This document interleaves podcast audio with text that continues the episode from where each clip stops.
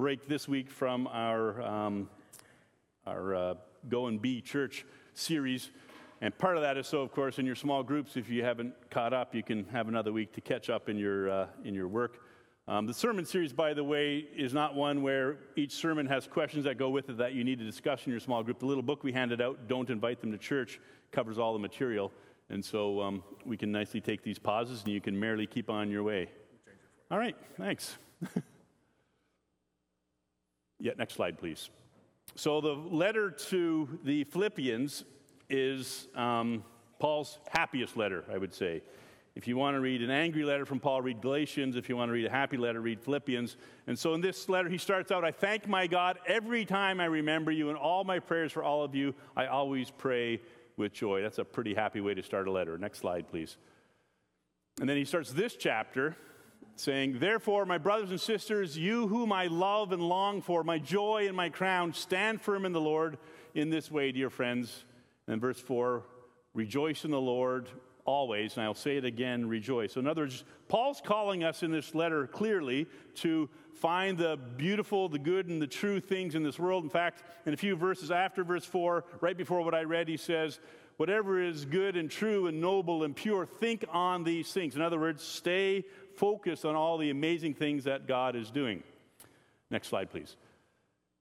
And then he gives this personal word of thanks. So, in that moment, he wants to say, in that present moment, he wants to say, I rejoice greatly in the Lord that at last you renewed your concern for me, that at last you re upped your, your focus and your attention. And Paul's an interesting character. If you read through the book, um, all the letters that Paul wrote in the New Testament, it's sort of like he struggles.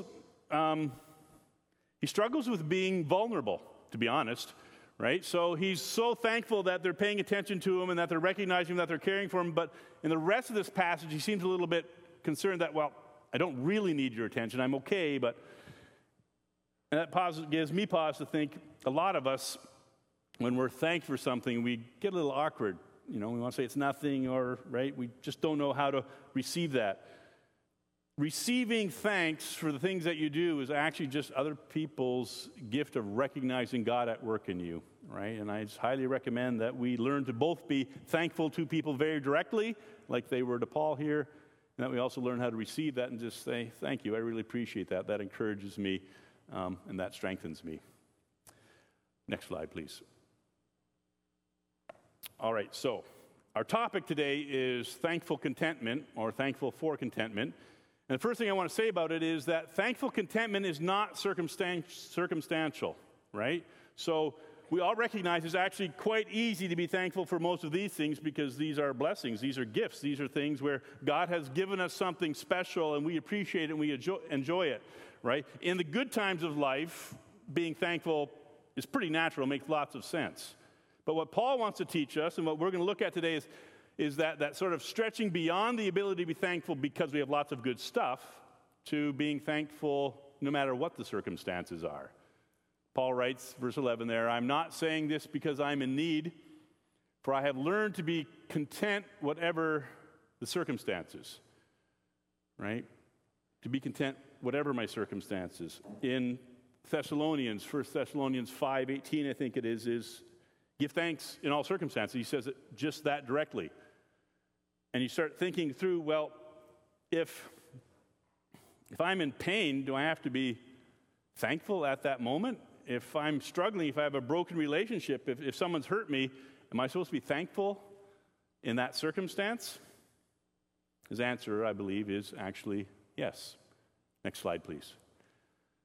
So, thankful contentment is something we learn. Paul says, I have learned the secret of being content in any and every situation. And I want to suggest to you, based on what he's going to say next, that we learn that by actually being in all kinds of circumstances, right? If you spend time, um, if you spend time in a challenging situation, you walk into somebody's life and they're broken and you walk with them, that challenge will automatically make you probably a little more appreciative of whatever is a little bit more stable or healthy in your own life. When you deal with pain in your life, it automatically makes you thankful for the times when you're not in pain. I've had a few surgeries, mostly on my left shoulder, and never um, after those experiences, I am so thankful for this simple ability to put my arms in the air. Because when you can't move your arm at all, right, you realize that there's a reason it's supposed to move like that because there's things up there that you're supposed to reach. I have discovered, by the way, that being as tall as I am, and by the way, people watching online, I'm six foot four, I'm not just average height. Everybody who meets me, by the way, says, You're a lot taller than I thought. So, not important for the sermon, but that's true. Being able to lift your arms um, is this gift that God gives us that you just assume until you can't do it, right? So I've done a number of things in a sling, and I learned that I can do most of my job in the sling except the blessing, except for the one handed blessing, because I can type in a sling. You just throw your hand on the keyboard like that. And you become incredibly thankful for the fact that God also makes you creative, right? He helps you to find ways to do those things. You don't know how to appreciate the simple, basic things you have in life until you have to live without them. So when we, I have done a little bit of fasting in my life, food fasting.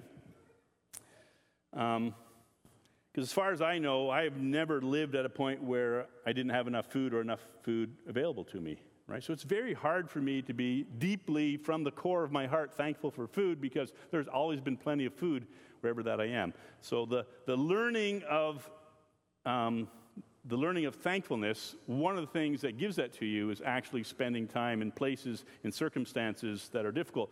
That, by the way, is one of the reasons we go into the lives of other people and help them. Because as we enter into their challenges, we become more aware of the incredible blessings that um, God gives us. Next slide, please. Thankful in all circumstances, but not for all of them. Let's be clear about this, right? You do not need to be thankful that you're hungry. You do not need to be thankful that your arm is broken. You do not need to be thankful that you've experienced loss and grief.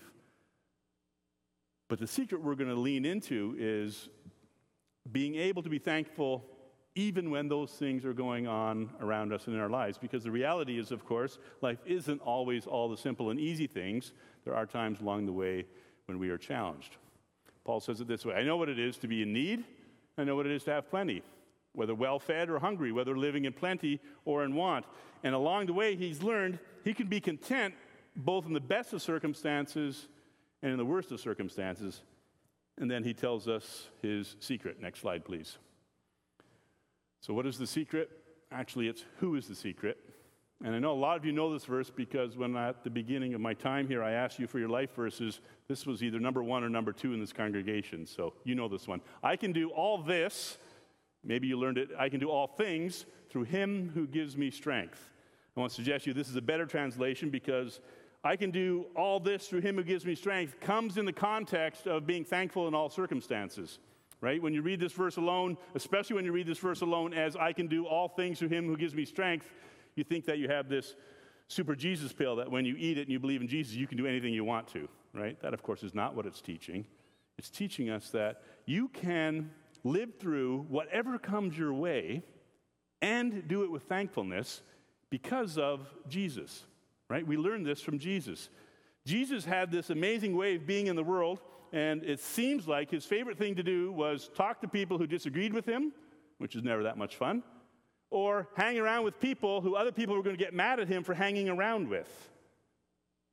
And as a result of all these wonderful things that he did, he ended up on the cross. And yet, Jesus had the deepest sense of anyone who's ever lived that he was on the exact path that he was meant to be. He was thankful for the mission that he was given and the opportunity that he had to change lives, right? He was thankful in whatever circumstance he was given. And so, to call to us as followers of Jesus, of course, be thankful for all the things that we are given and enjoy and, and are blessed with in this world. But what does it mean for us when there's a time of challenge when there's a time of want, when there's brokenness in our lives, to pay attention enough to say, how do I recognize God at work and be thankful in that moment as well? What does it mean to trust that God's got a plan, that Jesus is with me, and that the Holy Spirit is there to encourage me even when life gets a bit messy? Well, for the next bunch of slides, next slide, please, I'm going to illustrate a few areas in which this takes place. And um, if along the way you come up with even better illustrations than mine, come on down. There's a microphone right here you can share as well. So thankful for contentment during COVID. And I am serious, actually, by the way. Whenever I say you can come up, I'm not kidding, because I know you're not going to rush the stage, because, you know, kind of noticed that. Thankful for contentment during COVID. Um, again, I'm not thankful for COVID. That wouldn't make much sense.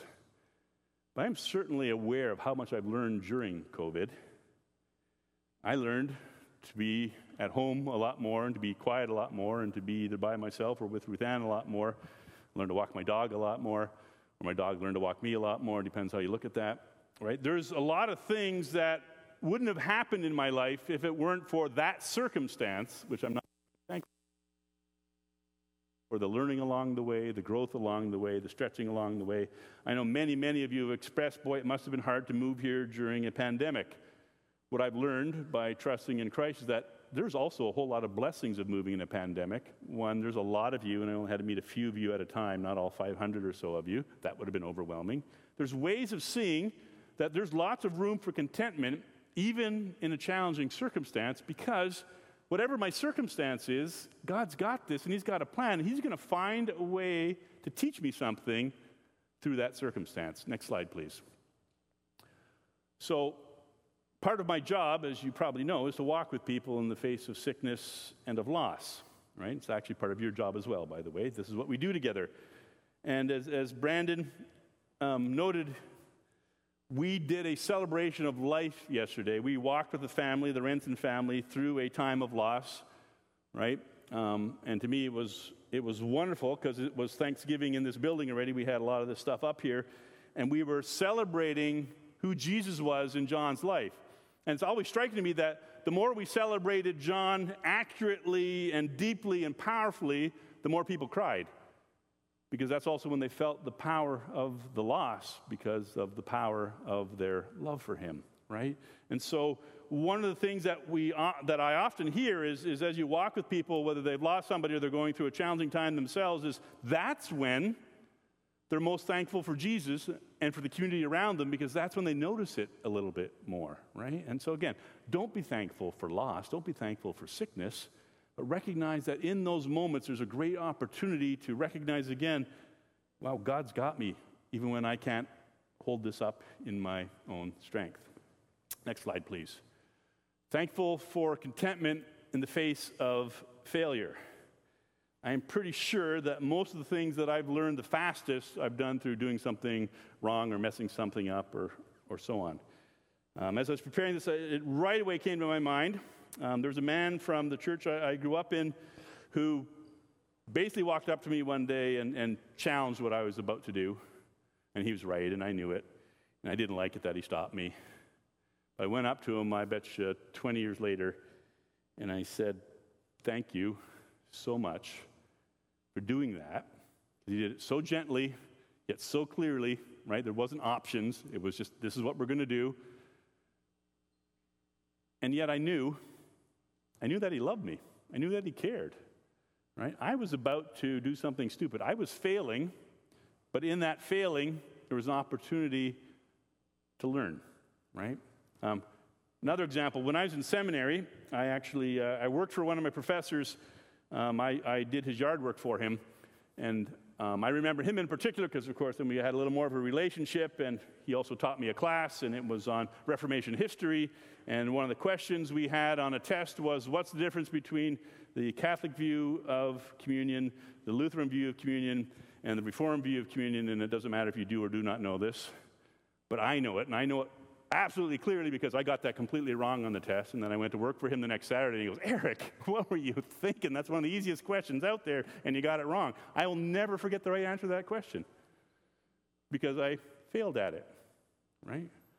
There's something strange in this world about God using those moments that are most difficult, most messy, most confusing, most whatever, to teach us about trusting in Him and learning things from Him right? And that life works sometimes in that kind of strange way. Next slide, please. I am thankful for contentment with neighboring. So, about the time I was planning a series based on the book Don't Invite Them to Church, Christina emailed me. And Christina lives right across the road from this building, by the way. And so while I was thinking, we're going to have a whole series about you in your neighborhoods, talking to the people around you, someone was coming right to the church building because they wanted to talk to me about faith, right? And so I'm going, it's awesome. And as she kind of hinted, she emailed me, and about 10 seconds later, I emailed her back, and she emailed back going, Yeah, that was a little quick. I'm not right, quite ready yet, because I was very excited about this conversation, maybe more than she was. Um, and I want to expand a little bit, if I may, Christina, on our first session together, because um, kind of made it sound like I did something. Um, what I did was, I said, I'm not going to try and explain Jesus to you. I'm going to introduce you to Jesus. And so we did a prayer for inner healing. And so Jesus spoke to her. And that's why the transformation takes place, right? And that to me is, again, one of those amazing places where I find deep contentment in relationships with people because the first thing I really realize in any relationship I go into is I have no idea what to do here. And then I realize the second thing, which is the contentment part, is oh, yeah, but Jesus has got this. He's got a plan. He'll either encourage me in some way to do something or he'll allow me to use a gift like prayer for inner healing, and we will see lives touched. And so, in that moment when it was going in a different way than I planned, which seems to be God's favorite way of doing things, right, um, I learned again a secret of contentment. And then one more, actually, there's probably two more. Thankful for contentment during power outages. We were supposed to have a elders and deacons meeting this Thursday evening, but from my place in Beamsville all the way to here was a power outage, and so it was completely dark, and so we couldn't have the meeting. So I went home, and right across the road in my circle, there's a bunch of people with flashlights, my neighbors, hanging out. And I didn't have a meeting, so I had time to go over there and get to know them. And we started talking about things like trick or canning, right? And they were going, Can we get bags? And of course I said, No, because you live in Beamsville, not in Grimsby, so you can't have any. Just kidding. I'll bring them something. God took something that was at least inconvenient, it wasn't that big a deal, of course, for most of us, and turned it into an opportunity where He says, You've been praying for opportunities to connect with your neighbor here's one on a platter, right? And I got to meet and connect, um, yeah, and have meaningful conversations with those people. Next slide, please. Yeah, anybody know who that is? Jen does.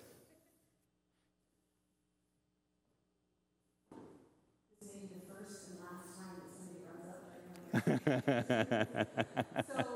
you who don't know, this is Kim Mutui and her seven children. Some number of years ago, uh, Mountain View Church agreed to sponsor this Karen refugee family. We initially anticipated that they were going to come in the spring of 2020. Well, we all know what happened in the spring of 2020. Um, and so we waited and we prayed. And, you know, we thought of this plight of this woman and her seven children and what they have gone through up until this moment. And thankfully, this spring, we learned that, you maybe they were going to be coming soon. And so, with all of your help, and thank you so much, all of you, for your prayer support and your support uh, through donations, we were able to set up a family, uh, sorry, sorry, a home for this family. Actually, it's next door to another uh, refugee family. It's the perfect situation. Mm. It's a wonderful home for this family. And we just found out this week that we have an arrival date. November 17, we will be welcoming this family So thankful that we can neighbor with your support. We are so excited. And just, you know, you think of our anticipation for this family to come, and I can't imagine what they've been going through and their anticipation. So awesome. We're thankful. Thank you. Thank you. Yeah. Anyone else?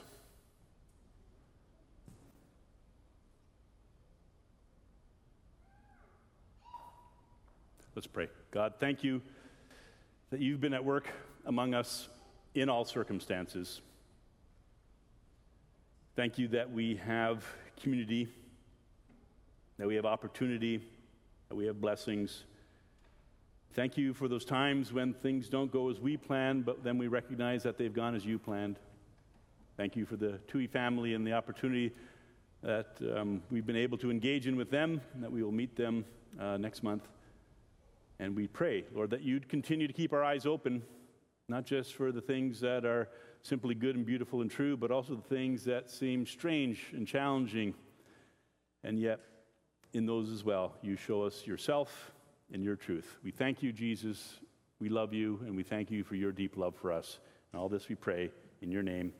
Amen.